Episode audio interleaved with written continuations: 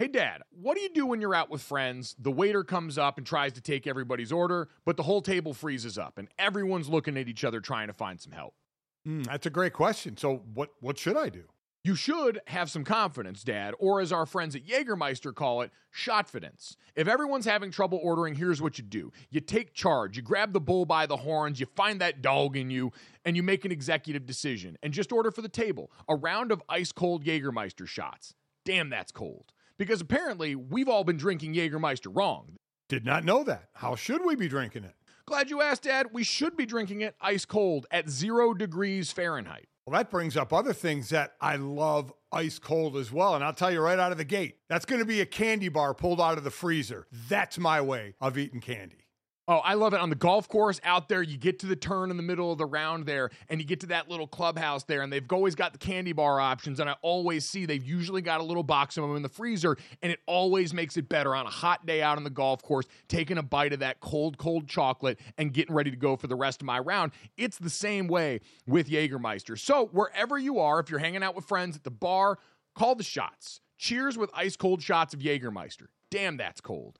And remember to check out Jägermeister at www.draftkingsxjagermeister.com. Remember, drink responsibly. Jägermeister liqueur, 35% alcohol by volume, imported by Mast Jägermeister US, White Plains, New York. Lots of things go better together hockey, food, golf, peanut butter and jelly, Gojo and Golic, Taylor Swift and Travis Kelce. What? But if you really want to take things to the next level, drink some Labatt Blue Lights with your friends and live life to the power of we. Always enjoy responsibly. Beer, Labatt USA, Buffalo, New York. Another day is here, and you're ready for it. What to wear? Check. Breakfast, lunch, and dinner? Check. Planning for what's next and how to save for it? That's where Bank of America can help. For your financial to dos, Bank of America has experts ready to help get you closer to your goals. Get started at one of our local financial centers or 24-7 in our mobile banking app. Find a location near you at bankofamerica.com slash talk to us. What would you like the power to do? Mobile banking requires downloading the app and is only available for select devices. Message and data rates may apply. Bank of America and a member FDIC. When you need mealtime inspiration, it's worth shopping Kroger, where you'll find over 30,000 mouthwatering choices that excite your inner foodie. And no matter what tasty choice you make, you'll enjoy our everyday low prices, plus extra ways to save, like digital coupons worth over $600 each week. You can also save up to $1 off per gallon at the pump with fuel points. More savings and more inspiring flavors make shopping Kroger worth it every time. Kroger, fresh for everyone. Fuel restrictions apply. Good morning.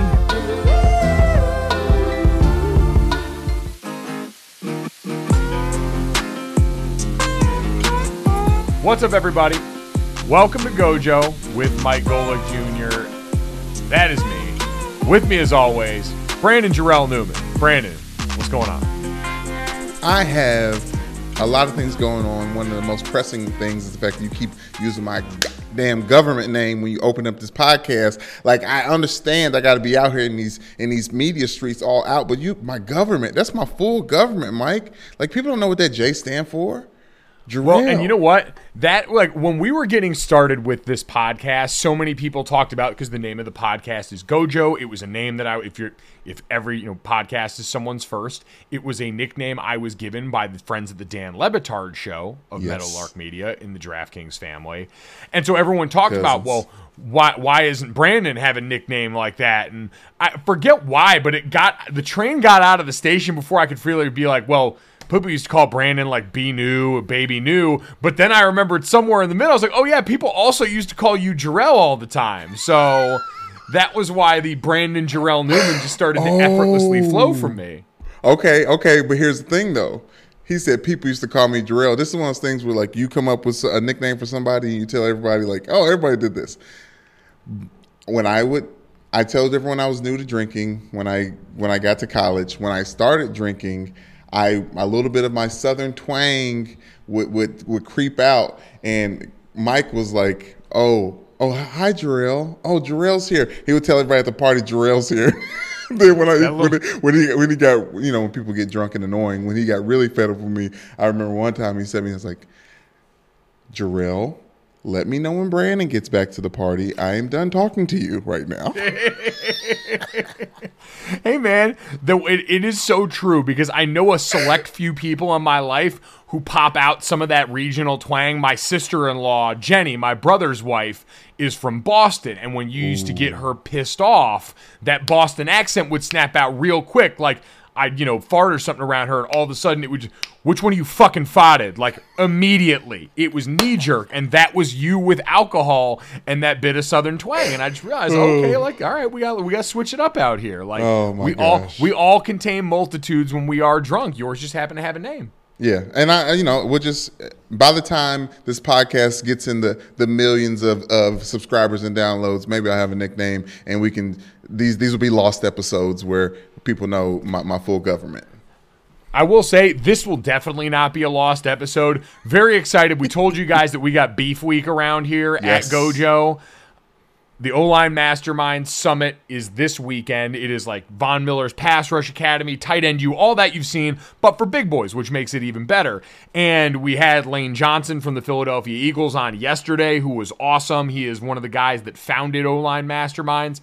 Today we get to talk to now Miami Dolphins left tackle, who they brought over in free agency, Terron Armstead spent the first nine years of his NFL career with the New Orleans Saints. And Brandon, one of my favorite interviews that we have done, Terron is such an awesome dude. I met him when I was going through off-season programs with the Saints back in the you know 2014 2015 range i met him when he was real young in the league in his second and third year and you know three pro bowls later a couple of nice uh, second and third contracts here Tehran is doing very well for himself and has some awesome stories about guys he's played against what they're building down there with the dolphins and his rap career which i promise you you are going to want to check out because you and i were both sitting around listening to it before the show like damn this guy actually does this shit Oh yeah, he's spitting. He's spitting, and we'll go deeper into it. We could have talked to him for hours on end. Uh, I can't wait till we get a chance to talk to him again. I'm excited to watch him this season. It's always nice to have people that you root for for whatever reasons. The best way to, to find those people is through podcasts, in my opinion. I like listening to mm. podcasts, getting in on someone. It's like, you know what? That's a fine young gentleman. That's a fine young lady. You know what? I'm going to root for them in whatever they do. So I am very, very excited for the Miami Dolphins. I'm invested in a new way thanks to Terod. Yeah, I'd say and Terron does great stuff in the community. If you're looking for a guy to root for, has a community center that he started in Southern Illinois, a learning center in New Orleans where he played for so long. He's a guy that has given back and invested in those areas. So excited to talk to him. But Brandon, you and I were arguing before this show, not even arguing, just discussing very passionately because when we were sitting around listening to all of Terron's songs, it just like for some reason, I don't know why, you know how a song will just jump back into your head. Yes. And I was sitting around and I had one of those songs jump back in my head because people always ask the question gun to your head, what's one song you could rap to save your life from start to finish mm. without making any mistakes? And I had this song pop back into my head and I realized what the Hook Gonna Be by Murphy Lee will probably always be one of those songs for me. And I don't know why, but then you brought up the fact that apparently I am not the only one who shares this affinity with one of Murphy Lee's only real big time hits. Oh man, I mean, yes, quite literally that. Uh, my wife Michelle uh, is also a huge Murphy Lee fan. What the hook going to be? Uh, and Magic Stick are two songs that all of her passwords stem from lyrics. So those I'm giving up too much information Yeah, about Yeah, I was gonna say let's let, be careful a little bit too much with that. digital. Uh, she she uh, wrote in her yearbook uh, that Murphy Lee, uh, "What the Hook Gonna Be," is one of her, her favorite songs of the year uh, of her high school career. So yes, I, I've heard it and I've I've understood it. And as someone who frequents karaoke bars, I recognize there there's certain rap songs, there's certain hip hop songs that uh, cross over uh, to the other side, if you will, and becomes very, very important for the, the majority of people in, in these United States of America um, uh, uh, from the Caucasus from the Caucasus Mountains. Uh, one of them being "Ride with Me" from Nelly. That's a big. That's a big one, and uh, I, I would say just because of my proximity, what the hook gonna be for Murphy Lee might be might be in the top five. Well, you know what my proudest karaoke moment of all time is, right? No, tell me. So back at ESPN, there was a big summit for all of the folks like on air and behind the scenes. It was right around the time where like layoffs had just gone on. And so this was sort of like a rally of the troops thing. And so they flew everyone up to Bristol. And there was a big meeting in like a gym across the street and they had everyone in there. And Pep rally. it was it, it, it kind of felt like that but we went in there and then after it meant hey a lot of people you're not usually in town with are here and ready to get drunk and so we all went out that night and we went there was a bar called the russell it was a jamaican spot in downtown hartford that has since moved locations but is still in existence and we went all there and it was me justin tinsley and michael smith and uh, god I, i'm Stop. I'm blanking on the other member of this group because I think it might have been a quartet. Did a performance of International Players Anthem by UGK and Andre 3000. And I got looped into that, and they allowed me the honor of doing the three stacks verse at the beginning. And Brandon, in front of a congregation full of my Okay. peers, I promise, I went absolutely insane on that thing. Like, Tar- uh, Terrika Foster Brasby, who is someone we hope to get on this podcast eventually. T, who was one of my teammates at ESPN, does as outstanding a job as covering the WNBA and women's athletics in general as anyone out there, but super passionate about the W. You can ask T about it. Somewhere out there still exists video or photo evidence of this moment, and it was it was the proudest karaoke moment of my life, bar none. Mike, I can't believe I'm just hearing the story. I'm very, very proud of you. We've had you be uh, celebrated for having that verse at the tip of your lips uh, during a, a past podcast. Somebody tweeted at us about it. But Terrika Brasby Foster, we are going to have her on this podcast, and I'm going to ask her about that moment. And it's so funny and so great that you're there with Michael Smith, somebody I'm very close to as well, uh, a former ESPNer. Um, and that that'll be the moment to do so. That that's really I, I I like that for you. I love that moment for you because it's a it's a Hall of Fame home run moment that uh I- that like I know that you have like in your host like I know you could pull that out, but I know that not a lot of people know that you got that in there. So like that that was a great flex moment. That had been that had been an amazing time. He got he got that dog in him for sure. Uh, shout out, You got that karaoke dog in him. Shout, shout out to the full cast crew. But uh, Brandon, do you have a song start to finish that you know you can still go with right now? And by the way, at Gojo Show on Twitter, and certainly, as always, download, subscribe, rate, and review Gojo the podcast wherever you get your pods. Leave us a five star rating and a review, and in that review, tell us the song you can rap start to finish if your life depended on it. I know this is like tried and true summer topic here, but No, it works for a reason because that shit's awesome. Yeah, and it's, it's it's it's tough too because I do feel like in this analogy, like I take these analogies way too seriously. Like I feel like I would die just because the pressure. Like I'll just be like, I'd mess up the word I know. It'd be some easy ass word. It's not even one of the ones you got to kind of like look Right. up on Rap Genius. right. That's what I'm trying to say. Like I I want to say probably anything from Get Rich or Die Trying. Like mm. that. Like that. You know, in the club, Wankster. Like 21 questions. Like all those were just many men patiently mm. waiting. I, I know I I'm, I might I might go towards like something that was like very very rappy, um, be- probably patiently waiting from Fifty Cent and Eminem, but I do I'm like I love music so much and I love rap so much that I'm afraid of that hypothetical question. Like I really do get nervous when I. like, I'm like this. I don't know. Like, do I- do I pick Paul Revere uh, from the Beastie Boys? It's like, oh no, let's just be fun, and you'll never, you, you won't get that second stanza.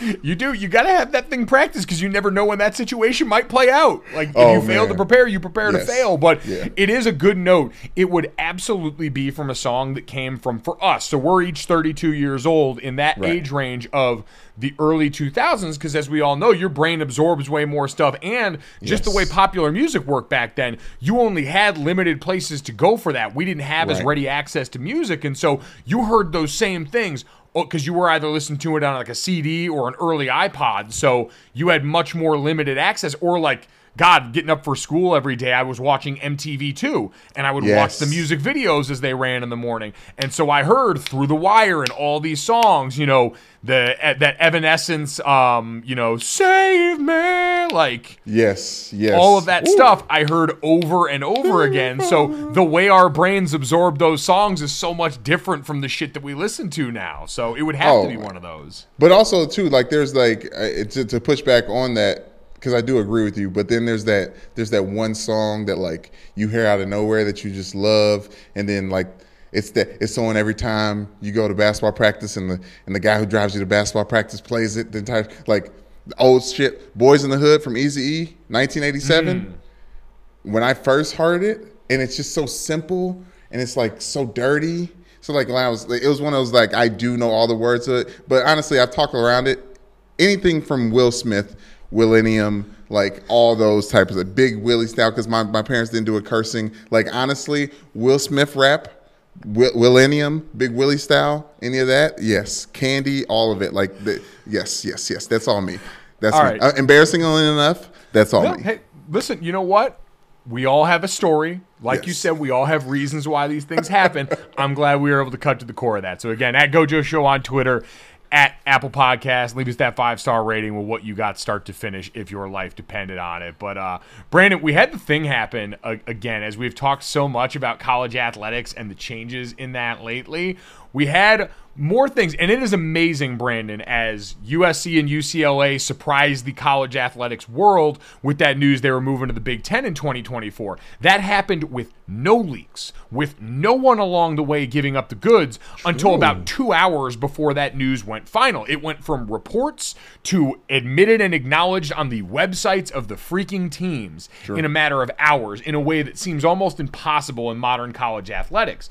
Now we've got reports popping up all the time. The latest from the other day was Dennis Dodd from CBS saying the Big 12 is in deep discussions to add six teams to their conference, teams that would include Arizona, Arizona State, Colorado, Oregon, Utah. So six teams from the Pac 12. Like Yes. now we're starting to get a lot of those stories talking about, well, what comes next? What's the speculation? There were reports out there that the Pac 12 was looking to a loose partnership with another conference. Like all of it, Brandon, feels hard to digest now because for the real stuff to have happened now two summers in a row without any real leaks, anytime we see these reports coming out, it feels like it's happening so quick it can't possibly be true. Right. But now because of recency bias, I feel like all the stuff that I'm hearing is true.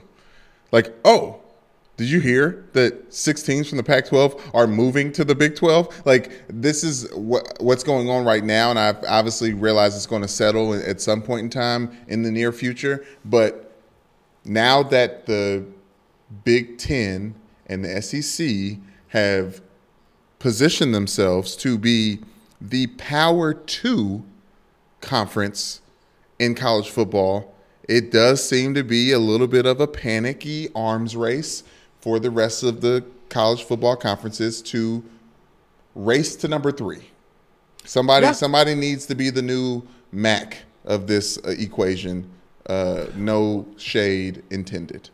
Well, and you can see how some conferences are operating already because there's been a lot of discussion about Clemson, Miami, Florida State, and the ACC, who's got their rights deal with the ACC network and ESPN for another, you know, till 2036 or something in that range. No. That means you pay a heavy penalty should you leave the conference before that. Like we know that's why Oklahoma and Texas are leaving when they are, why mm-hmm. USC and UCLA are leaving when they are. Like all of that stuff is dictated by TV.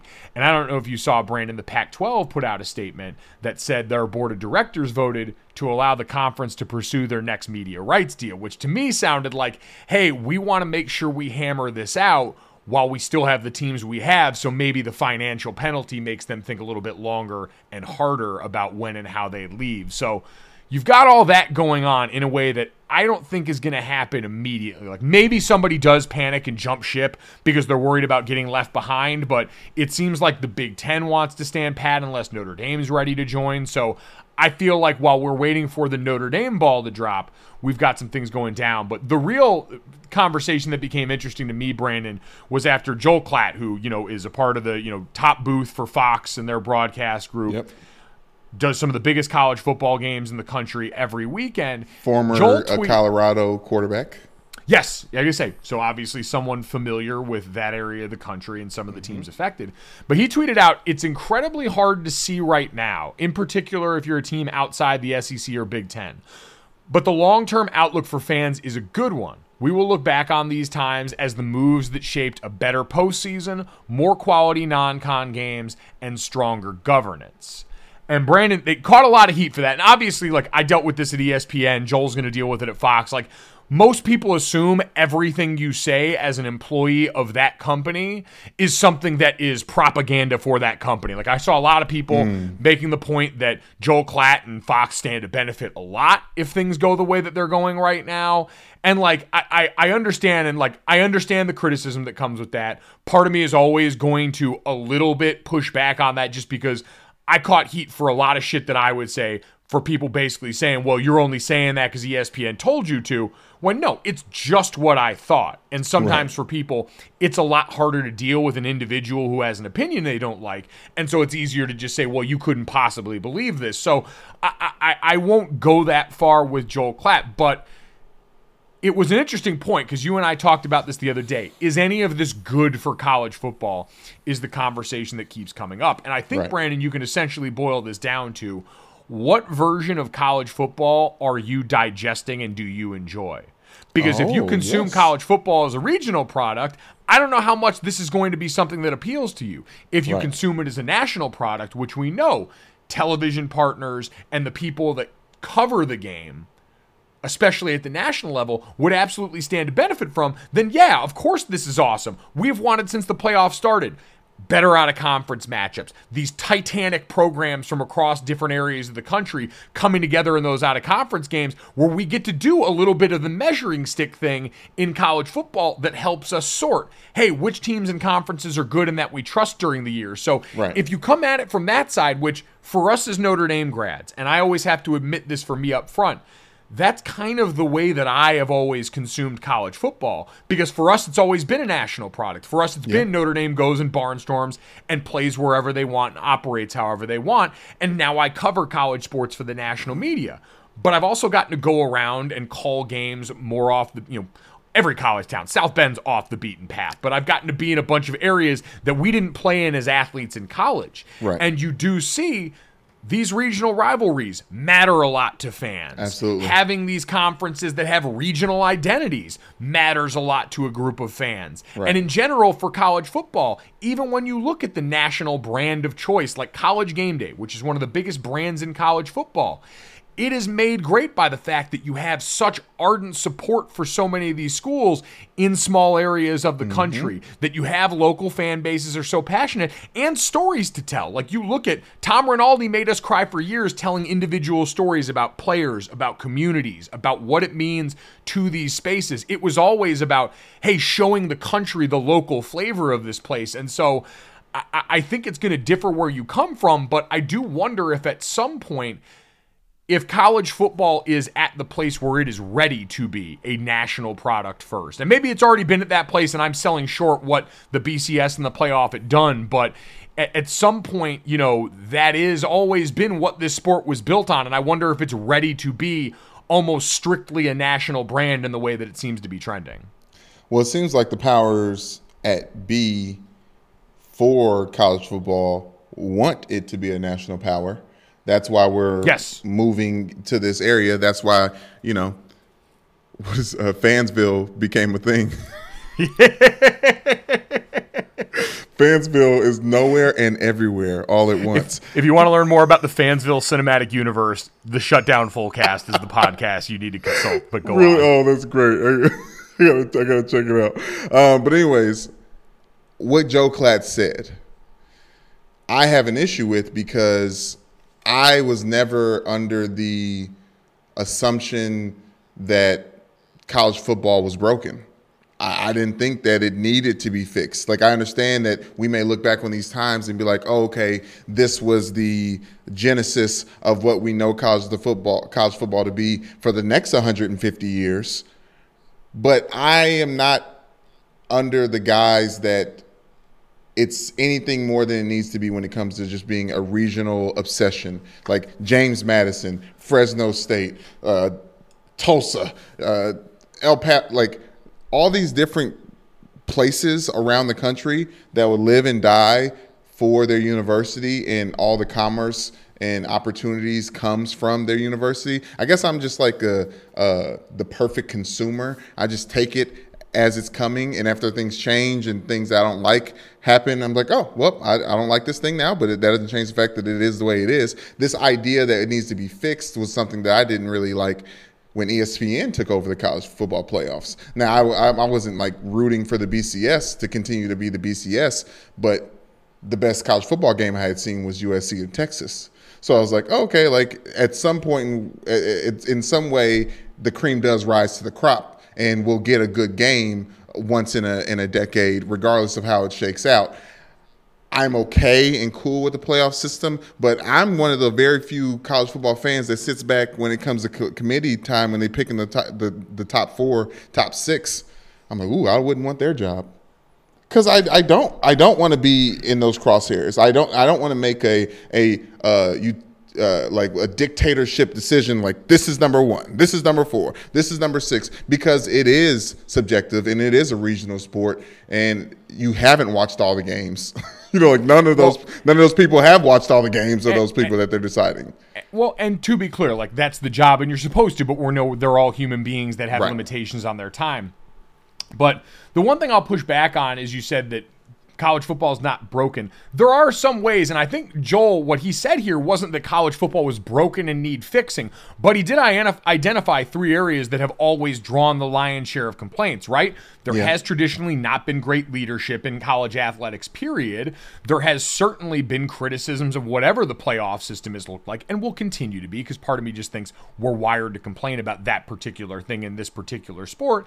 Right. And then the other part of it is we do love those marquee out of conference matchups because the biggest difference in besides talent and skill between college and the NFL is one has a set schedule that can give you a much better sense of who's good and who's not, and the other is college football, where you rely on a couple of instances of cross pollination to have an understanding of what the conference hierarchies look like and which teams are good because scheduling is so uneven and variable based on how many conference games a team plays and who they're actually willing to schedule out of conference. And so all of what happens going forward in college football, if it keeps consolidating like this, does make it easier to figure out who's good because you would just be having the teams that we already know based on resources and talent are good enough to even be considered in that conversation in the first place just playing each other. Like that would be a you know problem that we've seen that would be solved based on the structure of this new world order.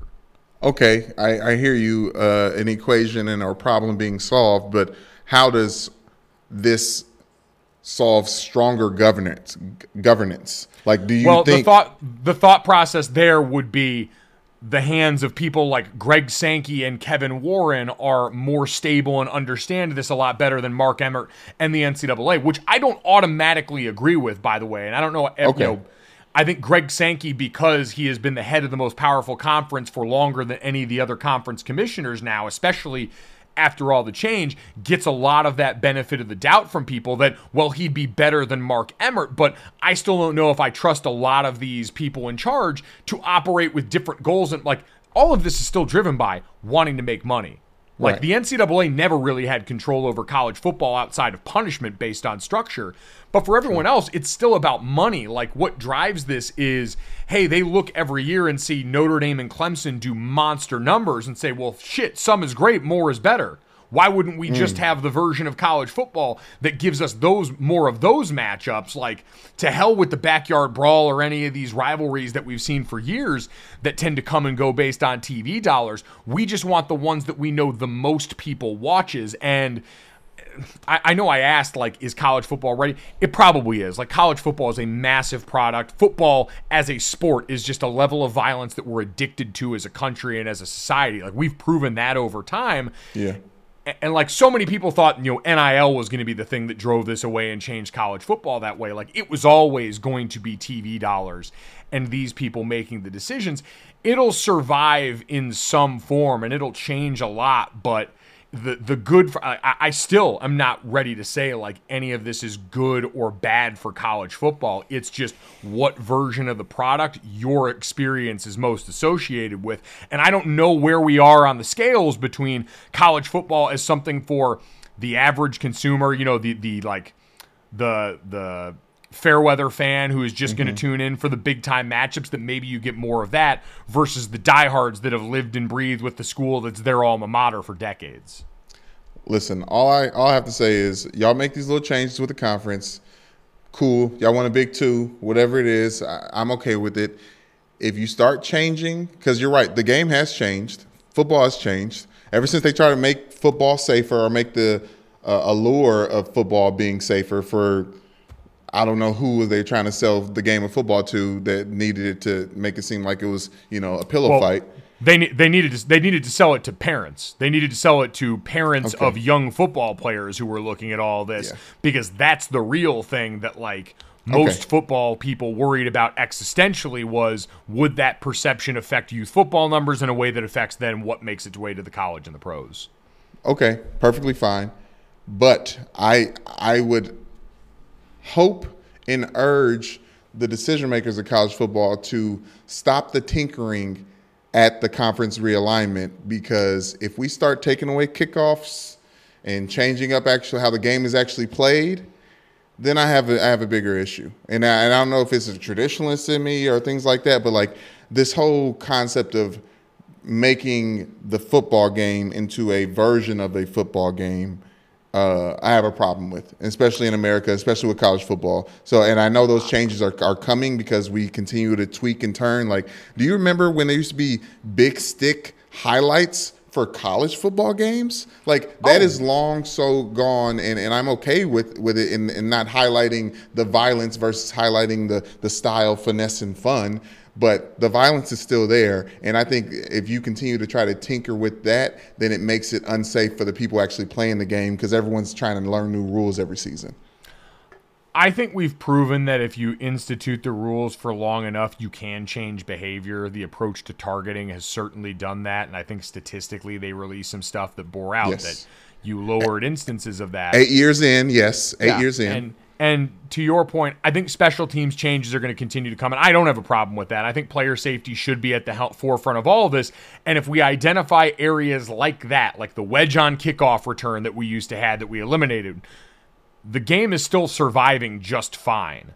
College and NFL football are still just as popular. If we can save some of the bodies involved in all of that by altering some of those areas, I'm always going to put that first. That's just kind of how I'm wired with this stuff because violence is still an inherent enough part of the game. There's a high speed collision on every play in some way, shape, or form. And just because we have fewer jacked up moments and just because we have fewer guys going for full clothesline tackles, clearly has not made football any less the dominant sport in this country. What will undo it is if the violence in it is so, like, I mean, we talk about these things all the time. You know, Demaryius Thomas, who unfortunately passed away far too soon, his name was in the news because he was found to have, you know, a, you know, CTE after he was examined after his death. So those things are going to continue to be and should be areas that we study greatly. And if we're not doing the things to counterbalance and try to make the game safer on the other side, then eventually you will lose, you know, football in some way as we know it down the road. As yeah. we find, it'll, it'll be dependent on what information we do find out about that. I just think with the game, the the more onus put on protecting bodies is the solutions ends up being eliminating some of those bodies. And as a guy who was feel like it was on the back half of every roster I was on on a football team, I need every opportunity I can to get on the field. And I think a lot of a lot of those, you know, Bart Scott, who ended up being a, a great linebacker, started off as a great special teams player. And I think a lot of different players can say that and how they, they started out. And I know I'm being too specific and, and, and not not generalizing enough, but I do worry that, like you talked about the wedge, it, it, what happened was that player was taking off of the, of, of that. You know, this it became instead of a three man rage, it was two men, and you know, does that make sense? Like the well, solution yeah, I, ends I, up I, being take take take that player, take that strategy, take that rule off the field, off well, the off the table.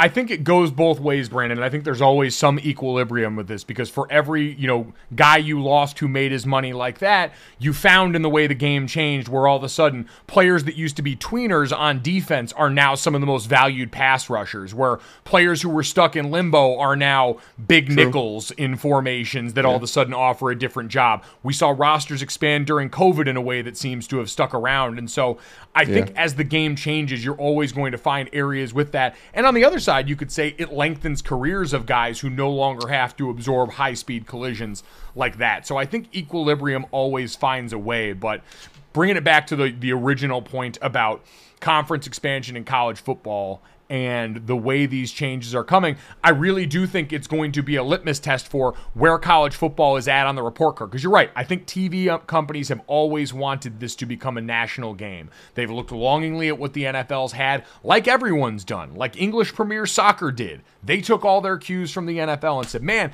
everyone here's making a lot of money, and we sure would like some of it. It's just going to be a fascinating sort of report card of is college football ready for that?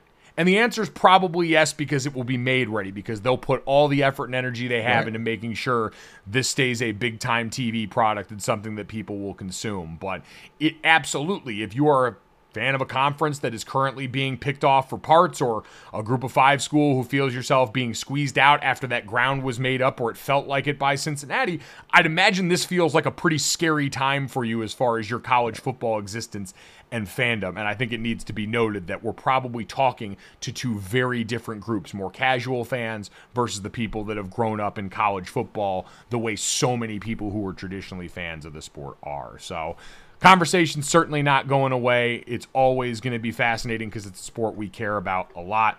We're going to take a quick break, though. When we come back, we got an awesome interview lined up for you with Miami Dolphins All Pro left tackle Terron Armstead. Growing up playing sports, I learned really quickly that how you do the little things is how you're going to do everything. That's why coaches always harped on us about having our hand behind the line on sprints or picking up our locker because that was going to directly translate to critical moments on the field, making sure we're lined up right, taking the right steps so we can go out there and execute and win ball games. Small actions can have big benefits just like how taking care of your gut can support your entire body's health.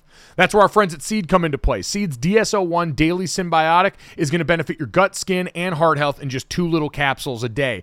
I just got my welcome kit and started taking Seed's DS-01 myself, and I'm loving it. I love the convenience of being able to have it in the cabinet with my other supplements because you don't need to worry about refrigerating it, and I love the free travel vial that comes along with it. I'm constantly on the road, and so being able to take DS-01 with me on the go is huge for my lifestyle here. I'll tell you what else I love is the fact that it's backed by science. DS-01 was developed in collaboration with Seed Scientific Board and based on their foundational work in probiotics and the microbiome. And with new clinical trials and breakthrough research published in top scientific journals, Seed's probiotic research, development, and innovation programs make DS-01 a product you can trust. And it's great in convenience, too. Probiotics and prebiotics work best when they're used consistently, just like any other routine health habit. And Seed's subscription service is going to easily help build DS-01 into your routine, again, with no refrigeration required. So, trust your gut with Seed's DS-01 Daily Synbiotic. Go to seed.com slash gojo and use code 25gojo to get 25% off your first month. That's 25% off your first month of Seed's DS-01 Daily Synbiotic at seed.com slash gojo, code 25gojo.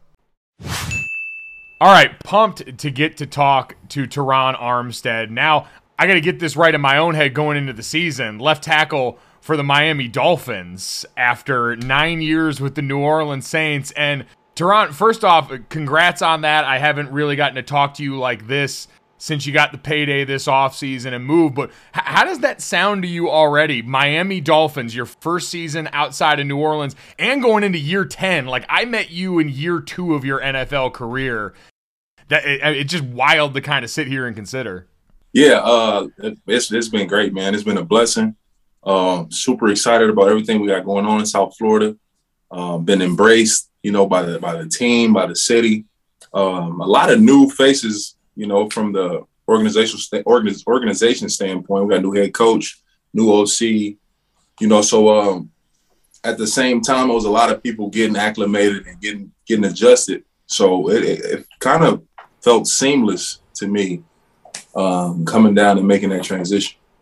I mean, how was that for you though? Obviously, first new team ever in the NFL, but you are coming from stability and the type of stability that not a lot of NFL, NFL franchises really see in a 10 year stretch.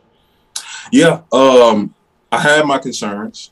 I ain't gonna lie to you guys. Like I had my concerns, things that uh, I had grown accustomed to, got comfortable with in a sense in New Orleans, having that stability, having the same offense, same off-season program. You know what I mean? So I have my concerns, but like I said, man, it, it has been seamless. Like it has been an effortless transition. Uh, and I got to credit that to, to the organization down in Miami. Like we're trying to build something special down there. Mike McDaniel coming off from San Fran, he has his own identity. And as he's trying to imprint that on the team, uh, the locker room was already energetic and lively. So now we're just adding a, a few more leaders to, to, to give direction. We got a good thing going down down South Florida. Yeah, what was that message to you? And what let's start off with this. What would you say the identity that Mike McDaniel wants for this team is? Like what was that message that he delivered to you either when they were trying to get you over there or once he got there and you guys were in meetings finally? To be intentional really about everything. You know, moving with intent, moving with uh being deliberate with the word. That's that's one of his favorite words is is deliberate. You want to deliberate practice, deliberate effort, deliver. You know, so he just always likes to move with intent, and and I, I think that uh, having that approach, especially in the in the NFL, like it's such a small window that separates the, the teams that go to the playoffs from the ones that don't. So uh, just being focused and locked in on everything that we do, I think will, will be an added advantage for us. Like we're not going to be a team that is going to come beat ourselves. You will have to beat us four quarters. Like that's the identity we're trying to build, and and and I love that. I love that. I love that we're gonna come come with it every time, come with it every day, get better, you know, train each other, and then when we go out on Sundays as one team, you got to come with your best, or else.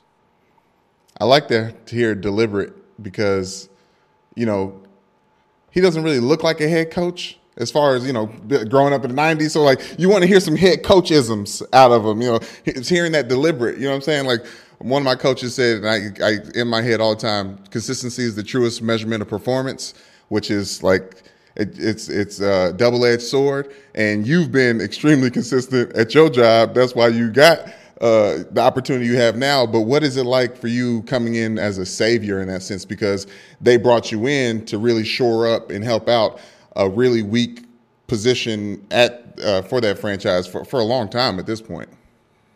Yeah, I just look, man. I want to uh, come in and, and be a part of something special. You know, uh, like I said, I'll go back to Mike and and the the approach he has, the identity he has. He he might not look like a traditional NFL head coach, but he'll tell you that, and he's going to do things untraditionally. But he's been successful. He's been extremely successful in the in the different franchises that he's been, so he knows how to win. I've had a lot of success in New Orleans. I've been in playoffs a, a ton of times. We were man close, real close to the Super Bowl.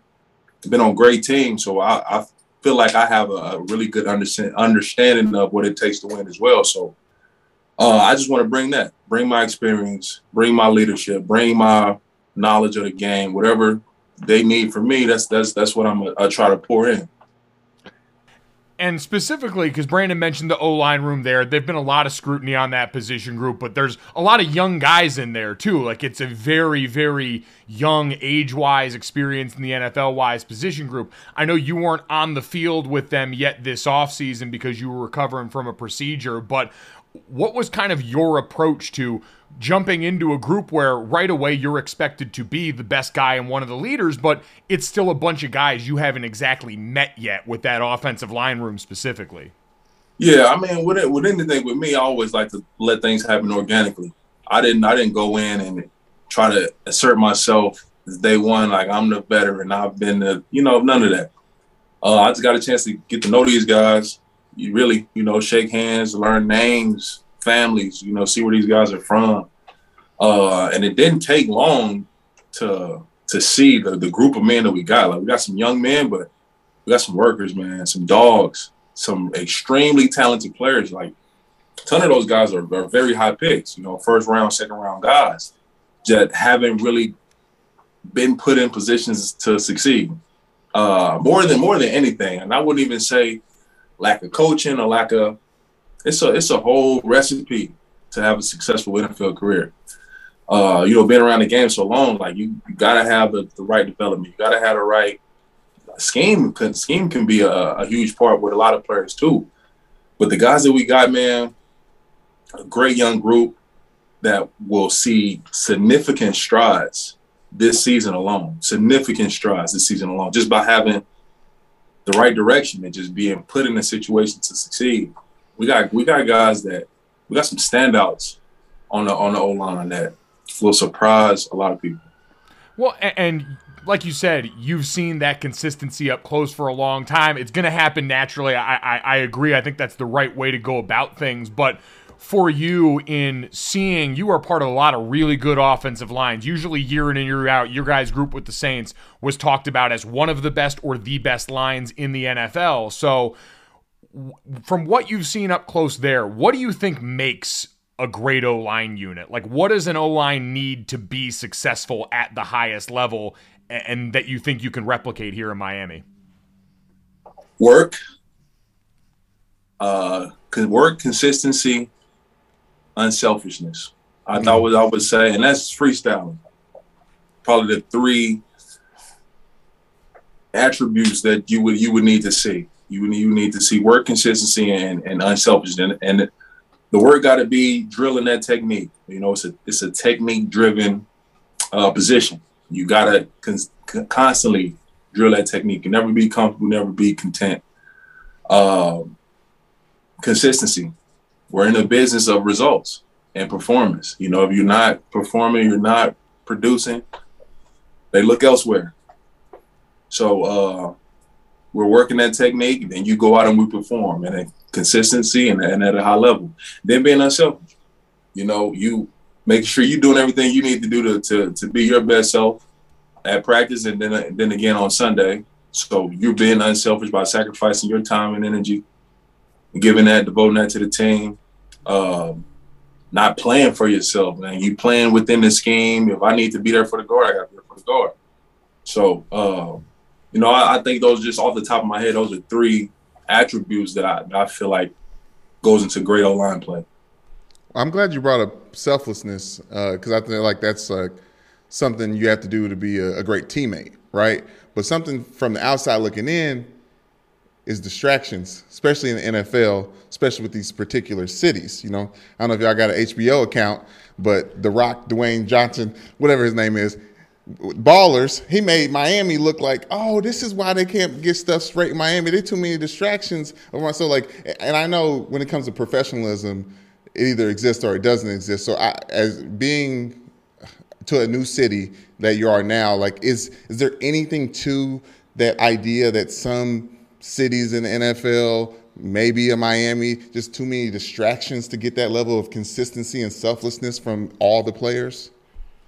Yeah, I mean, I think the the day and age we live in now, uh, not even as just NFL players, I think it's just Americans. We got access mm. to so many different things now. Like social media has connected the world, so people that I would never have sp- uh, spoke to from California or Seattle, I could easily create that line of communication. So that those added, I think that's from every walk of life right. right now. So I think it's a personal decision to when you're tapping in and you're you're trying to be professional to eliminate distractions. Sean Payton was a really big advocate advocate for that. Like it got to eliminate distractions. You know, New Orleans is a city where people come down, they want to party.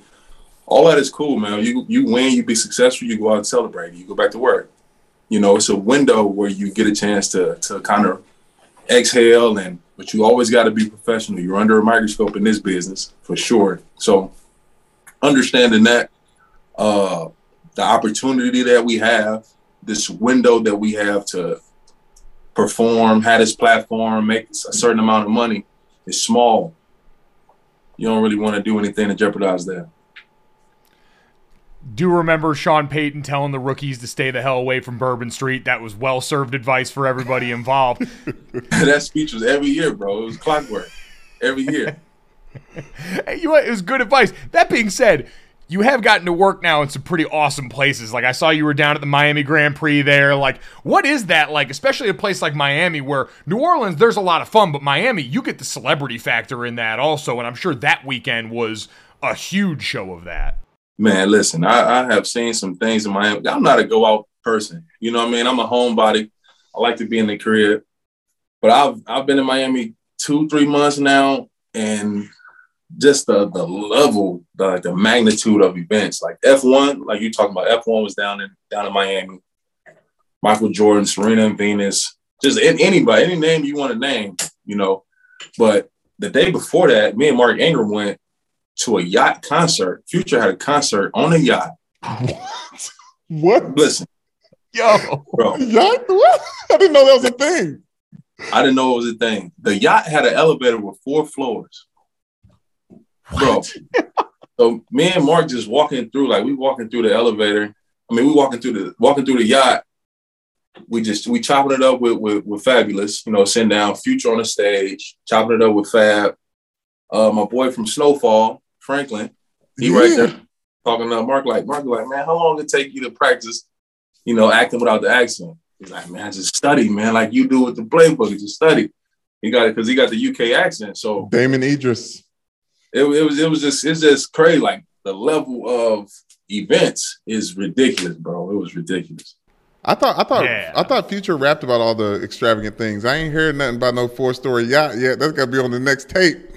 It's coming. I'm promising he, he, he have to. He have to. He have to talk about that.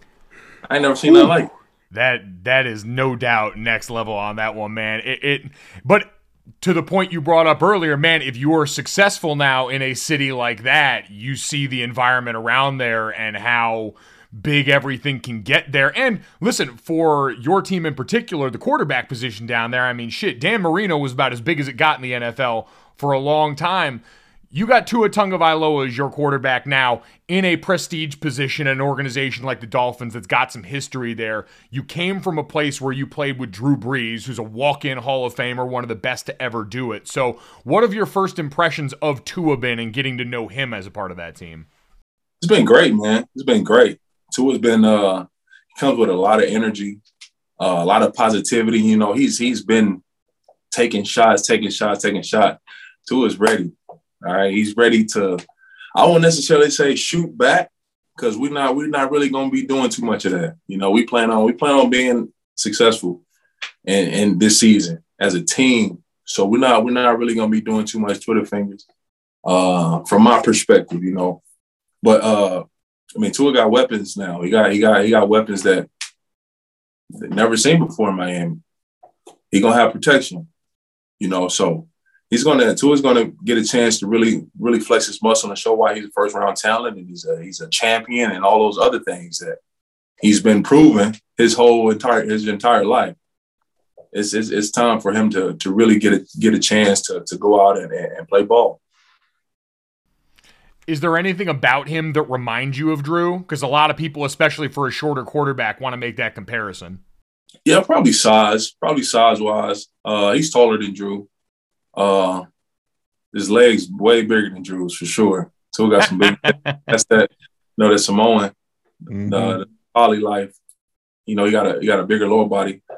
Um, I'm going to connect those two. I already talked. I talked to Drew. I talked to Tua already. You know, going going to connect those two during during training camp because I mean, Drew was just a, a whale of, of knowledge and the way he saw the game, just everything. Like he, he he just had X-ray vision for the game. He just saw through everything, saw through defenses, knew what every, everyone was doing. Um, you know, so I'm a definitely want want Drew to, to be able to see if um, Tua can pick his brain. And it, too, with that, because you're a guy who's got an, and we'll talk about O line masterminds coming up this week, an event that you're at every year, and you know gives a lot of knowledge to young offensive players. And you're one of the guys that gets held up as an example of your level of insane preparation going into these games and how you approach studying guys that you're getting ready to go after here. Like, is that the other thing? Like with Drew Brees, like what would you say the biggest thing with Drew was the attribute that you know would be best for Tua to try and adopt from Drew? Uh, I would think I would I would say that's more so on Tua. I think it's based on the individual. You know, Drew felt like he needed X amount of hours to be ready. We will be seeing the Falcons for the second time in the season and running the same defense, or the Panthers the second time of the season, and he would put in the same amount of hours. The defense didn't change. Like sometimes we would go Falcons, Panthers, Falcons. We just seen him two weeks ago, and he would put in the same amount of hours as we played him the first time. That's just how he prepared, and he would watch every blitz from the last few years and every coverage, and that was that was just him. I don't do all that. I, I'm not. I study. I have my own way of studying. I break down. I know what I'm looking for, what I need to stop, and, and all those good things. So it's it's based on the individual. Um, every everybody can't prepare like Drew, but if you can try to mimic that, like I, I've set in with, with Drew and and ask what, what you're looking for right here. Okay, how did you know that's what's coming? So I, I became to, to get a better, a greater understanding, a greater knowledge of the game. I started calling out blitzes and I see little rotations and all that good stuff.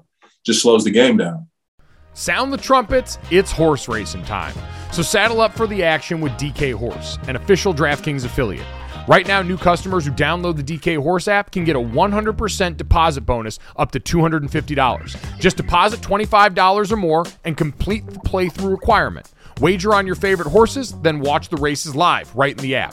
Download the DK Horse app now. New customers get a 100% deposit bonus up to $250 when they opt in with code GOLIT. Only on the DK Horse app.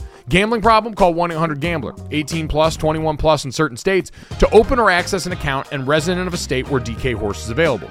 Eligibility restrictions apply, void where prohibited, one per new customer, match calculated on first deposit up to a maximum of $250. Deposit requires two time playthrough of settled wager within 168 hours. Bonus released in $25 increments. Deposit and eligibility restrictions apply. See terms at dkhorse.com.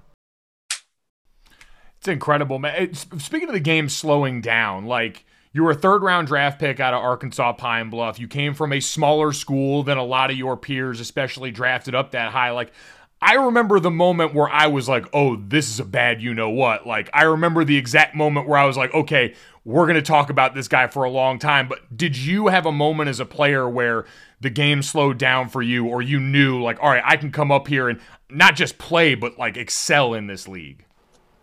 Yeah, yeah. Uh, I can't say that it's one play, you know, especially in, in O line. Like we play 80 plays, I win the first 79 and I give up sack fumble on the 80th. Terrible mm. game. Terrible game. So I can't really say uh, one play, but I've had stretches. Like I've had runs where I, I didn't give up a hurry, uh, pressure. My guy didn't get a tackle. So I've had games where I'm I'm rolling, healthy, I'm seeing I'm seeing rushes.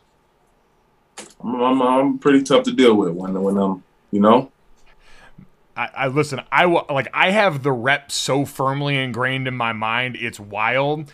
So when in 2015, I was in training camp with the Saints in Terron, and there was a joint practice. It was at the Greenbrier in West Virginia, where you guys did training camp for a bunch of years, and it was a joint practice with the Patriots. And Chandler Jones was still a Patriot at that time, and I remember sitting back there. I was with the threes, so I'm back there watching one on ones, and Terron and these guys are up first. And it is like a clash of the Titans up there. And I just remember seeing, I always thought, like, when people talk about you, and I say, I always thought your best attribute was no one gets their feet on a defender faster than you. Like, all of a sudden, you were in Chandler Jones' lap, and this big, incredible athlete just had nowhere to go. And I was like, all right, if he just put the cuffs on him consistently through that period, that's a bad dude. So I, I, that was just how I saw that moment, man, and that that was what I always, you know, the the approach to your game's always been incredible. But I just thought that how quickly you can get on dudes is that something you were cognizant of? Is that I know you were a you know combine freak, you're an incredible athlete, but was that something about your approach that you always tried to do? I'm gonna send you that clip so I got on my phone oh my gosh! yes. I'm listen. Uh, I'm counting. I'm counting on you to do that. I want to see no, that again. It was. I had a day. I had a day that day. Uh, but no. So as as I was building my, like you say, small school guy, I'm trying to find myself. You know, I'm trying to find my identity. Where do I belong in this league? Do I belong in this league? You know, it's kind of a question that every player comes comes to. Bigger school guys, not so much because you just played against these same guys. You know, a few of them you're going to see. Um, so as I'm trying to find my identity, I'm watching the tackles that had been doing that at a high level and, and been successful. So I'm watching Joe Thomas, Trent Williams, Tyron Smith, Joe Staley, Whitworth, uh, Jason Peter. I'm watching all these guys, Bushrod. Um, I'm taking what fits me the explosiveness. I'm quick. I'm strong. I got strong hands when I get my hands on. I'm not the I'm not the biggest tackle, so I'm not sitting back taking bull rushes. I want to be more aggressive. I want to be more on offense. So as I was building my identity, what I do best, my strengths, I wanted to play to that.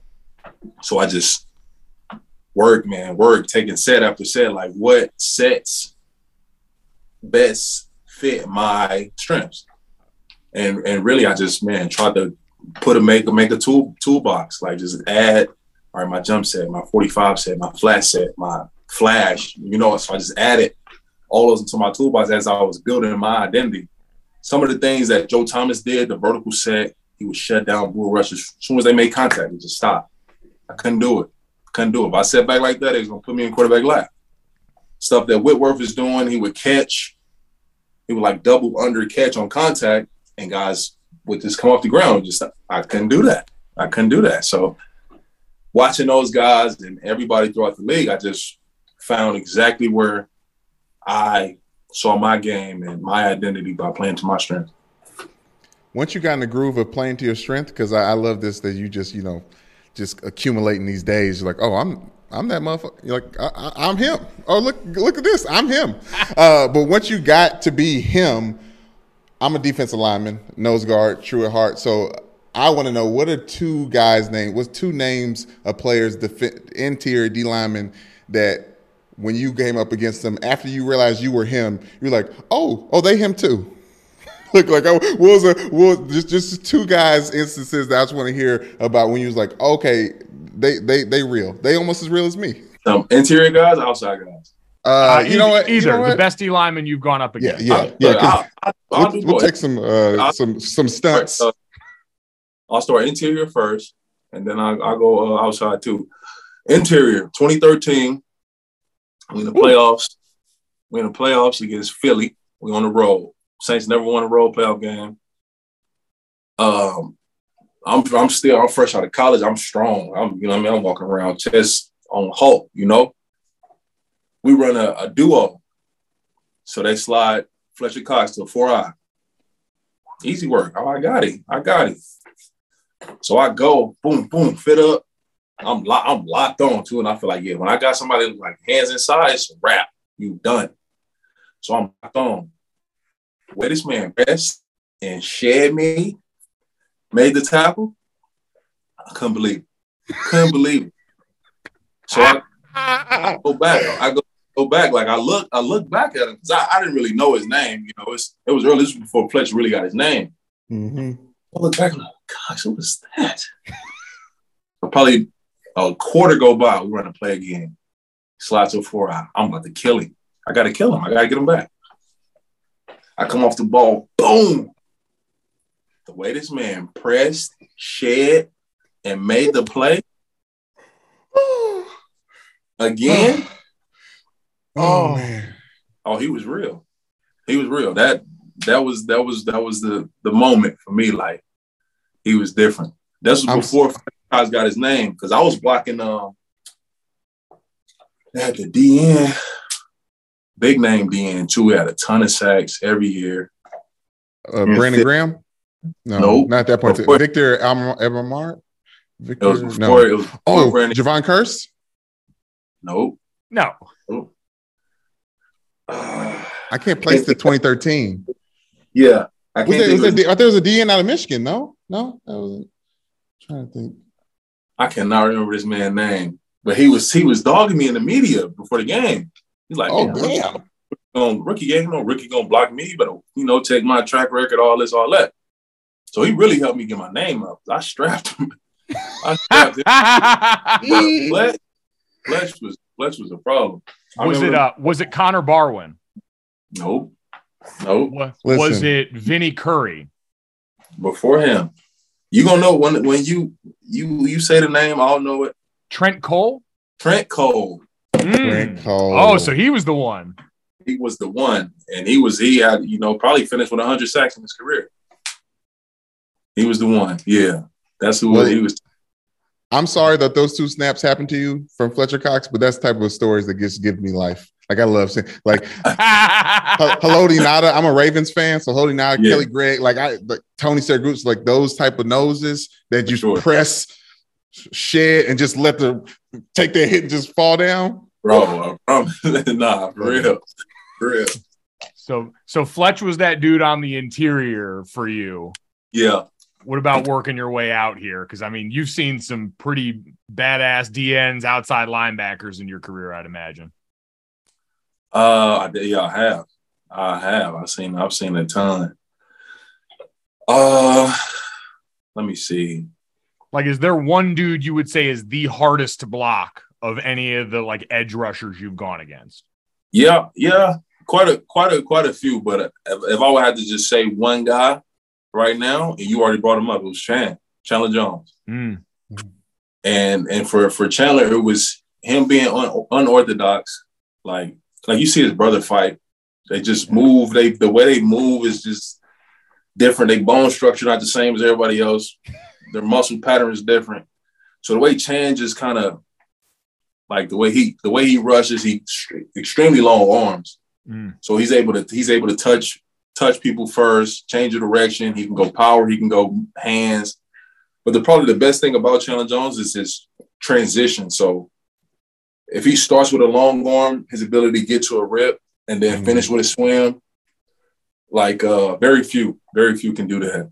The Bosa's, uh, Von, Von can go from a rip to a spin inside. Like those are the guys that stress you because you can't you can't really relax. Like you stop the first move or and the second move, but they still late and touch the ball. You know, those are the guys that stress you.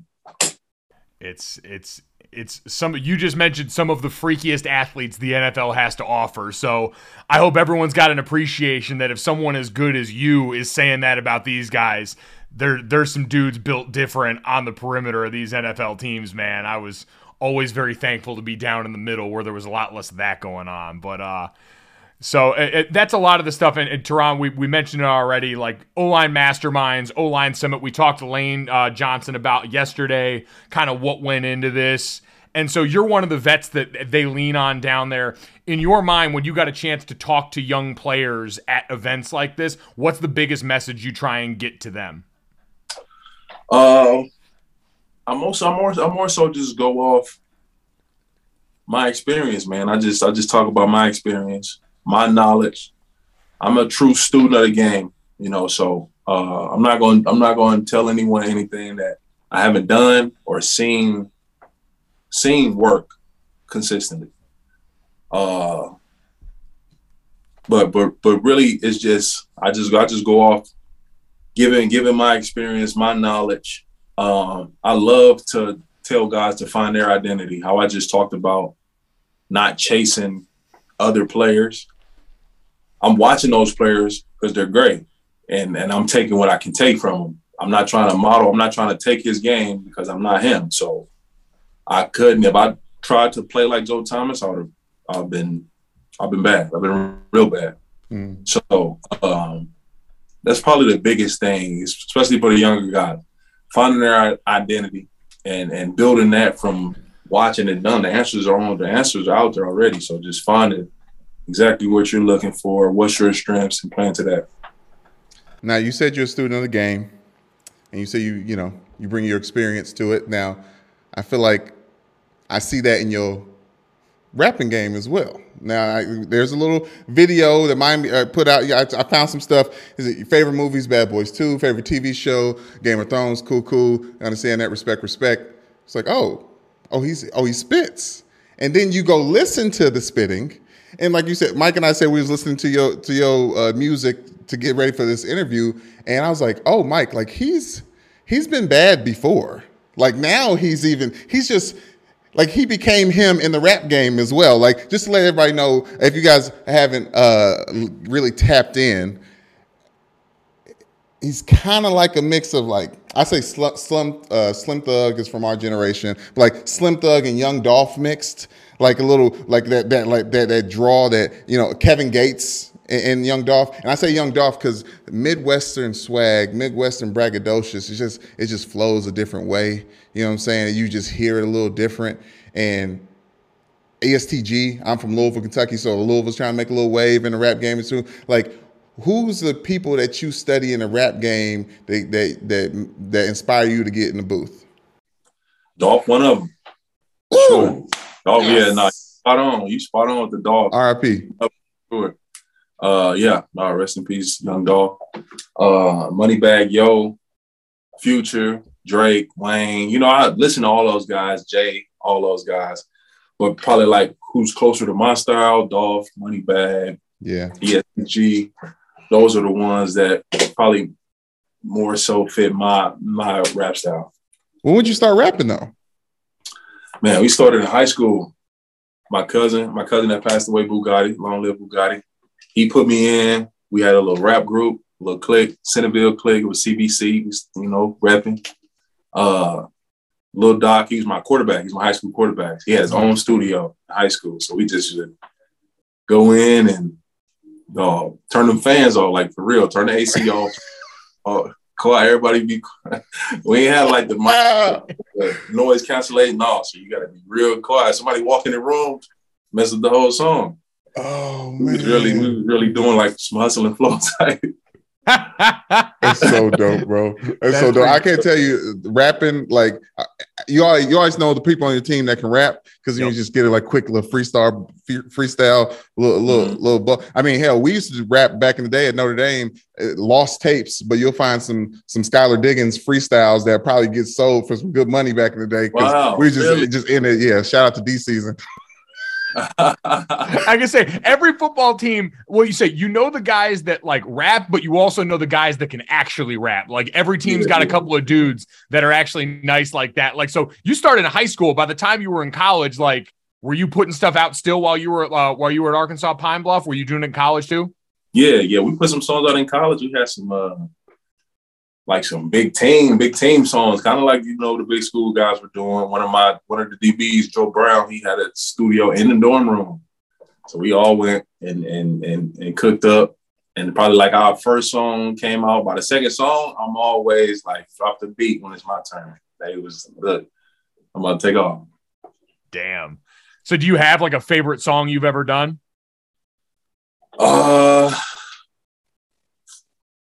I got some old, I got some old songs from, on my phone from 07, 07, 08. You just went uh, in? Like I was still early, playing? I was early. I was still early. So like my rap style different. Like you can still hear my, you can still hear the voice, but like the style was different. The tempo was different. So, uh, uh, it's funny. It's funny to hear now. Like you go back to the old stuff. Well, and like, do you talk about that? Like you mentioned, like you were hanging out with Fabolous, you were hanging out, like you were watching, yeah. uh, you were watching Future. Like, does that come up when you're around those guys? Do you talk to like rappers in the game like that about what you're doing and like chop it up about that? No, not really, not really. You know, time and place. Um, right. For, for a lot of things. I get a lot of um people inquiring about trying to do some music wise. Like, I think I hit up by some some big producers and uh, but for me, I, I I really don't have the time. I don't. I'm not in the studio much. So uh, you know, I'm working on my craft. I'm getting ready for for football. I I know I, I got to keep the main thing the main thing. Sure. And I love music and I love making music and rapping, but um, I'm fortunate enough that when I go to the studio, I can knock out four songs quick, and I got a talented producer who can he can do whatever after I finish. So um, I don't spend much time in there. Probably probably once a month I go, and then yeah. we'll we'll just whatever. I'll probably have I got twenty songs ready to put out right now. Hey, all I know is T Stead is one of the hardest rap names. Uh, I don't I don't know if you, how long you had that one, but that one's and a lot of NFL guys could use your help. Like AB is out here struggling uh, with his with his mixtape game. I'm sorry. oh, I'm sorry. You're talking about some of some posse click cuts? We need some N- NFL posse click cuts because I, I, I wrote it down. Look, I write look. NFL's Moneybagg Yo. I wrote that wrote that right down there, and that's what you that's what you give off. Like that's like that's you you out here spitting for real for real. Appreciate it, man. I appreciate it for real. Now, we, to- we look, streams been going crazy too. Like, man, I got uh, one single over two million stream. Like, no promo, no paid promo, or nothing. It's just I like to put the music out and, and people send it around or whatever. Um, Is that intro to Miami had, or hold on? BOA. So BOA came out a year ago. Damn. It's called Bank, called Bank of America. BOA is my biggest song by far. Um, man, listen, they, we've been we've been we've been doing it. We probably got like forty five thousand monthly listeners on Spotify. Like the music has been received well, been received really well, and that's why I put it out. Because if, if I was getting all type of negative response, I'm like, man, stop. But no, like every time I put a song out, it's all like, man, this is fire. I like, you know, here we go. I got some more. I got the next one. I got the next one. So it, it's gotten a lot of good attention. And Brandon mentioned some of the other guys around the NFL. So I want to start this off. Are there any other guys on your team in Miami that can rap? Mm-hmm. All right, so we'll start there. Who's in the Miami locker room that can rap? So you know we signed Melvin Ingram. Yep. Oh. Melvin Ingram, one of them ones too, uh, as far as the ends on the edge that have mm. stressed my life. He's one of the ones for sure. But yeah, so King Mel, uh, we got Jalen Phillips, young boy down down played at Miami. Now he with the Dolphins yeah. too. Uh, he's more of a producer though. Jalen, Jalen get into the Damn. producer. Yeah, for sure, for sure. Uh, Duke Riley. So me and Duke was talking about the music during in a game one day. We was back in uh, where Duke was at in Atlanta, I want to say. We was uh talking about the music in a game. We was smacking them anyway. So Wait, so how does that come up in a game then? You guys are out there smacking them. And what, does he just come up like one of you just approach the other? How's that work? It was like field goal or something. Like field goal block, field goal, field goal, field goal, field goal block. Mostly stakes for, for an offensive lineman or do, lineman in yeah, general. Man, that's the worst thing for a lineman. Dude, like, yo, team got to get on this music after the season. like, yeah, for sure. He, he's talking about all types of stuff. Duke, my God, man, if you don't get to meet Duke Riley, he's a great energy, like a great person to be around. He, he is for real. This special, special guy. Damn. Um, but yeah, I think I think that was the um, that was the that was the guys. We got Preston Williams too. He's a receiver out of Atlanta. Mm. He make music as well. So you guys got a pretty good core of that in Miami. I'll op- I'll open it up even further then. NFL, NBA, otherwise, who do you think are like a handful of the best rappers that are also athletes currently? Mike, we're doing this internet thing. You gotta go. You gotta go straight top five. Top five rapper. All right, there we go. Top five athlete rappers out, and and yes, and yes, we taking Dion. Uh, if you want to throw him out there. See, I can only go off the guys I've heard. Really, like I, am not going to just pull popular names if I ain't good, heard. Good. Um, so top five, I'm, I'm, gonna go me for sure, and that's unbiased too. You know, uh, I'm gonna go me number one. Uh, let's go King Mel, Kwon Alexander. Kwon got some dope music. He got some dope music. He uh got a lot of range, ability. Yes, for sure. A lot of range. He cover a lot of different, a wide variety of music. Um, my young dog, CD Deuce, down in down in New Orleans, down in down in New Orleans. Always turn him up. He gonna always turn him up every time. Uh, let me see that fifth spot. I go Dame Dollar. I like Dame music. I was wondering where Dame was going to check in on the list because I feel like for the general public, most people like really only know like when they think about athletes who are rapping. A lot of people, that's the first name they gravitate to. So I was wondering where he'd check in. I'm gonna go Dame. I'm gonna go Dame Doll. I like his uh, I like his style of rap. More of a Nas, Jay Z kind of, yeah. probably a little J College, but I, I, I vibe with it. Have you listened to Miles Bridges yet? I have not. I, I, I, haven't either. That makes me feel better about it. People people claim he, he's real out here. Mike, you ain't you ain't listen. You, you cut on Miles Bridges yet? No, not quite, man. Haven't got haven't got around to that one yet. So Uh, yeah, maybe. I maybe Paul, later. Lonzo Ball got a Lonzo Ball got some music too. Uh, I was gonna Nah. be, I was gonna try to get in the studio with Lonzo, but he had he had ended up leaving New Orleans, signed in Chicago. oh yeah. Yeah, I was I gonna think- try to get him in the studio. I think I was I was sipping the LA Kool Aid because I was living out there when he f- put out those first couple tapes, and I think I was playing them a little bit more than I needed to. You know, I think they was good. You know what I'm saying? Lonzo? But I Lonzo. Lonzo. Oh, really? Yeah, So, yeah. yes, those tapes was straight. I mean, cohesive. know. You know what I'm saying? Like, yeah. I like it. I like it. Turn them All up. right. All right. All right. So we got the top we got the top five current athlete rappers as indicated by T Stead himself.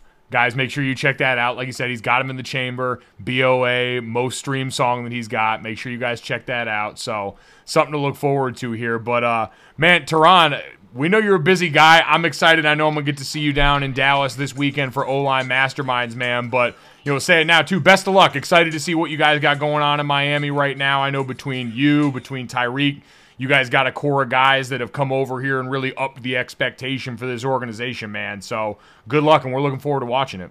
Appreciate it, man. Thank you, fellas. The NBA playoffs are heating up, and so is the action at DraftKings Sportsbook, an official sports betting partner of the NBA. With same game parlays, live betting, odds boosts, and so much more, don't miss out as the NBA postseason winds down. And if you're new to DraftKings, you gotta check this out.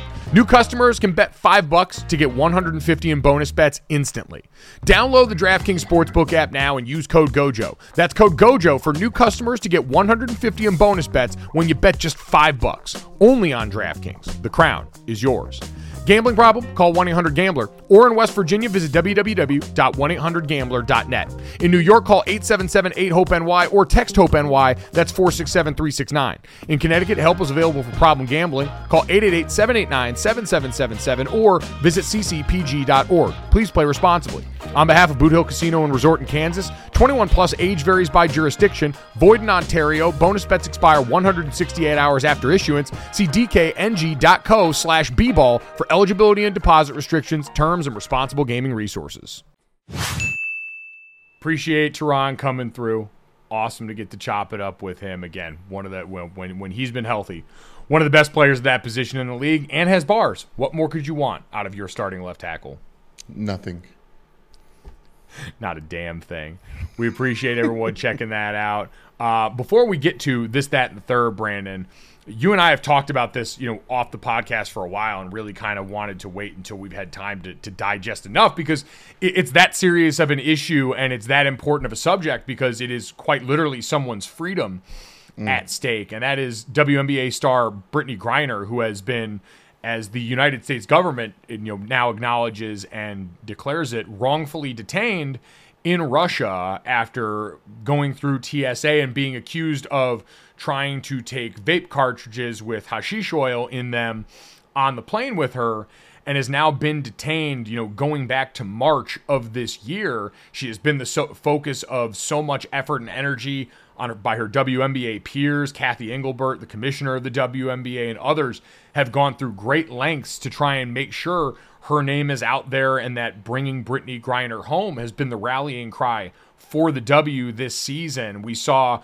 Brittney Griner recently through her, uh, you know, support team was able to get a letter to in front of President Joe Biden back here in America. That was confirmed by the White House. He had seen that letter imploring him and the U.S. government to essentially not forget about her as she now, according to reports, gets set to begin her trial on Friday. And what most people are saying is a show trial. This is being done for uh, political gain by Vladimir Putin and the Russian government to try and get a trade that would bring back a, a, guy who was an arms dealer who was accused of propping up terrorist groups uh, along the way. So, Brandon, it, it, it's all incredibly dense subject matter. It's obviously terrifying because being arrested abroad is something that most you know U.S. citizens dread because you're fish out of water in so many ways. But for Brittney Griner to be trapped across the border in a country that's currently at war right now and has agitated really the rest of the globe has to be incredibly terrifying. And I, I don't know if there's really even a point for me in all this other than to understand and acknowledge and to do what it feels like we would want any family member or friend of ours to do if we were in that situation and that is to keep talking about it right that's why yeah. it's been such a focus is I can listen, and there was a great episode of ESPN Daily with TJ Quinn, who's an investigative reporter over there, talking about all the different political dynamics that go into this and the strategy of having to negotiate for someone in a situation like this and all the tentacles that it has that I, I want to be cognizant of and respectful of in this situation. All I can come back to is, man, if Brittney Griner were someone in my family, a teammate or a friend of mine, I, I don't know how you'd be able to go to sleep at night without feeling like you were trying to keep her name out there and trying to fight as best you could on her behalf. Yeah, and shouts out to her lawyer. There, there, there's an email address that they're keeping within the WNBA community for people to write emails to, to Brittney Griner that ends up getting printed out and given to her after the Russians have gone through it, and she's able to to write back. Uh, I guess she they're taking pictures of her handwritten letters or transcribing it, so she's able to communicate back with her WNBA family. Listen, she's been over there for over 100 days. She was detained uh, a week before uh, the invasion of Russia and Ukraine began uh, I, I'm only stating these little tidbits to try to fully paint the picture of how long she's been in this hell and wrongfully detained. And you talked about Americans being arrested and find themselves in jail overseas. It's even more real for African Americans, and the fear is real.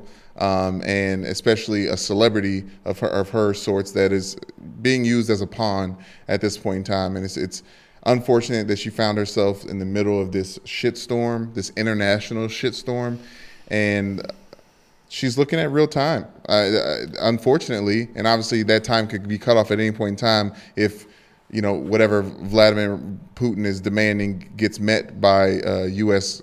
government. But she's facing ten years right now for this uh, unlawful. I can't say unlawful well, uh, and wrongfully detained. I think that yes. that's the one we're all we're all rallying behind it, which is true in so many ways. But at this point in time, I'm I'm really sad uh, that she's missing out on the season, uh, that she's missing out on this time with her family, uh, that she has to be reminded of what freedom really means and feels like around the holidays at this point in time, and and I'm glad it's a reminder for all of us but it, it it's saddened. It, it's it's that much more sad and heartbreaking because there is so few things that any of us can do that really care about bringing Brittney Griner home ASAP. Yeah, and I guess that's what this ultimately comes down to is what is this going to take? And the recent example that most people that have been familiar with this have brought up has been the name Trevor Reed, who was a former U.S. Marine veteran who had been imprisoned in Russia on charges that his family claims were false and politically motivated by Russia to try and, you know, get him, you know, get him over there to use again for political gain. He was just released in April, almost 3 years mm. after he was originally detained. And a lot of that had to do with claims about his current health and things that they thought were going to be needed immediately for him. But that was someone where it took three years, and the large portion of that didn't occur during wartime, which Russia currently is in right now. And I know one of the fears that was presented, not fears, but one of the concerns presented by TJ Quinn on that podcast discussing this was, you know, trying to get this to the president's desk, applying that kind of pressure to get things done was part of what helped bring Trevor Reed home. But if it's not successful early on here, and I bring up the timeline for that to say this could take a lot longer than we all want it to, even mm-hmm. with her celebrity status. And I know her coach said if this was LeBron James, he'd be home already and, all of these things that are, are rightly, I think, things that the government has not given the benefit of the doubt on. It has not done a lot to endear its trust lately or ever with black people, minority groups of any kind, women. But that timeline, one of the worries becomes if you are so public in your cries for something to be done and nothing happens. TJ brought up could that then deflate some of the public confidence? Could that sort of, you know, hurt that cry and that pressure? And the one thing that I will say, and the one thing I know to be certain, having worked closely with Chiney Ogwumike, who is a, you know, proud member of the W and the WNBAPA with her sister Nneka, who is the president, is that is a group of women that will not let up. Like as mm. long as Brittney Griner is not here, they will make sure she is at the forefront of any conversation. They will find creative ways as they work with her representation to make sure they are being tactful about this. But that is a group of women who have had to be leaders on and off the court in so many ways that they shouldn't have to be. But when no one else will do the work, they have always rolled up their sleeves and done it. And so hopefully the rest of the sports world can support them in the ways that are necessary. But that is one thing I do know in a sea of things that are very uncertain around this because it's got so many layers is that group of women will not let up. And having them as an ally for Brittney Griner is a reason to have hope because that is mm-hmm. a group that has proven to be, when unified around a subject, a force to be reckoned with. Amen to that. And God bless those women and, and uh, thoughts and prayers to all the allies for Brittney Griner. Are going to be working to get her home. I know her wife uh, re- recently, she's been on Good Morning America and she's been a lot of different places, but she recently said that she's going to flirt with that balance between help and harassment to the U.S. government uh, about Biden and doing all the things that he can to make sure all the American U.S. detainees are returned, uh, but specifically uh, Brittney Griner. Um, and I listen, her being this freak athlete, six nine, just in those in that cell, and and along with her thoughts, uh, I I hope a lot of good comes out of it, out of this at the end of the day, than the bad that comes out of it. Um, which is kind of a, a, a, segue to another story in this, that, and the third. But I really do think, I really do hope that uh, good, that nothing but good comes out of this, even though it is such a dark time for her and the W right now. No, absolutely. So uh, uh, uh, it, it, certainly, like you said, thoughts are with her as she goes through this, and hopefully this does have a resolution sooner than later, as so many factors are considered in all of this. All right, Brandon, deep breath. Yes. Deep. Obviously, wanted to address something that important. Yeah. Now we do have a job to do on the back end of this show, though. It is time to close this show out the way that we always do. Brandon, do you know what time it is? I can feel the way I did before. Don't turn your back on me. This, that, and the Wow, Linkin Park, this, that, and the third. You really know your audience. Listen, I, I, I felt that uh, 03. I felt that 03. We were talking about Murphy Lee mm. earlier. We're talking about uh, Bad Boys 2, the soundtrack, the beautifulness that was all over that soundtrack, 2003, 2004. Great time in hip hop. Great time in music in general. Linkin Park. Remember that uh, Jay Z collision course? Fate, oh, Jigga What? Crash man, course? When when boy, so many dangerous opportunities for the member of Linkin Park. I'm glad they passed that test during that collaboration effort. Oh, what a time in oh, music. Brandon, let's celebrate some times going on right now and some news that we got. This comes to us from the NHL. Big news as Mike Grier has been named the San Jose Sharks' new general manager. It's historic because he becomes the National Hockey League's first black GM, according to the team. Now, Grier had a 14 year career as a player in the NFL, skated in more than a thousand games, including three years with the Shark, where he was the NHL. alternate captain for that team. Oh, sorry, what did I say? The F. You said the oh, NFL. Yeah, class. Well, you'll understand why that slip occurred as Mike Grier in the NHL as a GM. It is noteworthy because he's got a family that's well versed in this. His brother Chris is the general manager of the Miami Dolphins. Um, Grier has been with the NFL over 20 years and has been in football operations since 2016. Their dad, Bobby, was a longtime coach, scout, executive, and advisor in the National Football League. So, first off, congratulations to Mike. But second off, good Lord, what an impressive family. Now, I know there's been a lot of us, myself included, who have been publicly critical of some of the moves that Chris Grier has made in Miami, but that can stand yes. separately from the fact that he has been good enough to get to that position, one of 32 GMs in pro football, and now his brother has done the same in the world of the NHL. Oh yeah, it's amazing. I'm I'm very proud. I've been waiting for an excuse to get a, a uh, San Jose Sharks jersey for a very very long time because what a sick logo, what a sick, sick jersey. Um, I'm happy that I can do that and also support one of these African American firsts. I, I talk about this a lot, but it gets tedious when in the in the news and he's like, oh, this is first black this, first black that. And it's like, damn, it- it's taking this long. I'm like, yeah, that's where we're at now. You know what I mean? The the NBA started letting black people in with 54. Uh, so yeah, this is this is where we're at. Um, so congratulations to them. I just I just look. I always I got always get. it. I just like.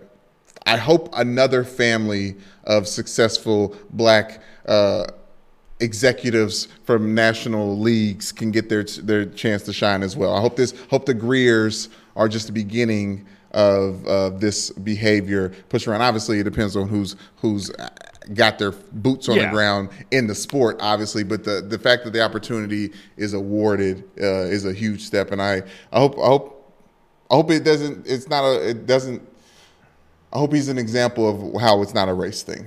And and Well, as much I- as it is a race thing, and I can and I can bang my chest and be proud of it to being a race thing, it needs not to be a race thing to to normalize for the bigger picture. to your point, there usually has to be a first. It is sad that it's taken this long for this to be the first. It is unfortunately not overly shocking in a league like the NHL that has never really been praised for diversity during a lot of its tenure here. It's been thought of as a predominantly white sport, and so moments like this are, you know, weird to celebrate, but it is a noteworthy accomplishment for Mike Grier, for that family, and so it's one that we'll celebrate in that way, acknowledging that progress shouldn't take this long in a lot of the sports that we love. But Hopefully, Brandon- it's great for the San Jose Sharks. Yeah, exactly. Listen, again, it's someone with a wealth of playing experience, experience with that team, all of which, like you said, should be the major topic of conversation when it comes to this subject. Brandon, you brought it up already. Let's get to that. With this, former uh, Minnesota Lynx star Maya, Maya Moore and her husband Jonathan Irons just announced the fir- birth of their first child, Jonathan Houston Irons Jr. The pair told Good Morning America on Tuesday. If you remember, Maya Moore stepped away from the WNBA and her all world career with accomplishments that are long enough to fill multiple Wikipedia pages. She stepped away to help try and free Jonathan Irons from a wrongful conviction in a Missouri prison. It was the subject of a lot of stories that ended up having the twist at the end that they got married and were together. That was not known as we were covering that story At for all. multiple years as Maya Moore went through that and then turned into something that you couldn't even dream up in a movie. And so, awesome news for them that they are doing well, that they have a child now, and that Jonathan Irons has his freedom in no small part due to the work of the woman that he now is raising a child with. I mean, it's a beautiful family, a wonderful uh, success story. That 30 for 30 is amazing uh, about how they just fell in love and, and their history. And it's it's deeper. People look at it on the surface and think like, oh, she was helping them out and they fell in love. Like, oh, it's like when actors fall in love on movie sets. Like, no, this this family, the two these two families know each other for a very long time. Maya Moore's family uh, in the ministry have been helping out uh, people that have been wrongfully arrested for a very very long time and and I'm I'm so thankful that uh, uh, life is coming out of this life that got brought into Jonathan Irons uh, life just to uh, round it out but it is a beautiful story and, I, and I'm happy for them and shouts out to Maya Moore the mother Yes, a big congratulations. Another role that, like everything else she's done in her life, I'm sure she'll kick ass at because some people's Man. better is just better. And Maya Moore appears to be one of those people.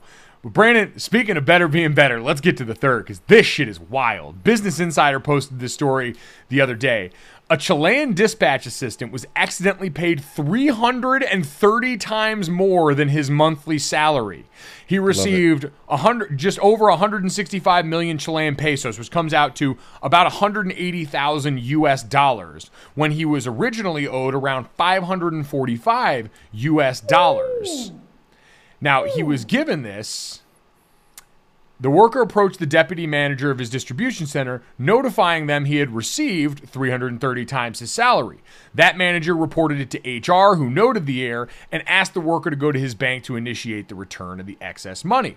He promised to go the next day, but reported that he did not it was reported he did not return the money ignored the calls on whatsapp The messages did. From them for three days. And then the worker offered his resignation letter sent in via his attorney. And the newspaper says it has not heard from them since. Now, they filed a compl- wow. criminal complaint, but Brandon, essentially, this guy got paid said something about it, realized, oh bleep, why did I say something about it? And then full on dipped. This man executed what for years I have claimed would be my strategy were I to ever win the lottery for when I was in New Orleans, speaking of Terron Armstead, Powerball was at like a billion dollars, and I would come in every Wednesday before that drawing was about to go off, and I would tell those guys, "It's the last day you're ever going to see or hear from me." Because the minute I hit this ticket, I'm driving straight to the Louisiana State Lottery office. I'm not leaving until I get it done, and then I am vanishing without a trace. I am telling nothing and nobody, and you will never see me again.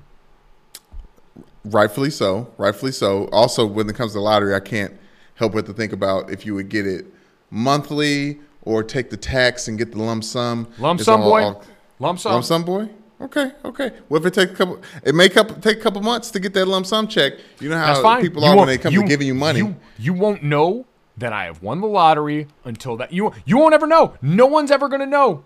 Nobody. I'm not telling shit. Mike, you know damn well you ain't gonna be able to tell. Keep it under wraps if anybody, somebody, Jeffrey's going to tell uh, Sydney. Uh, somebody's going to tell somebody. Uh, but anyways, this Chilean dispatch assistant is the goat. You know why? Because he alerted them. He's like, "Hey, by the way, y'all did this, and they didn't take the check straight from him."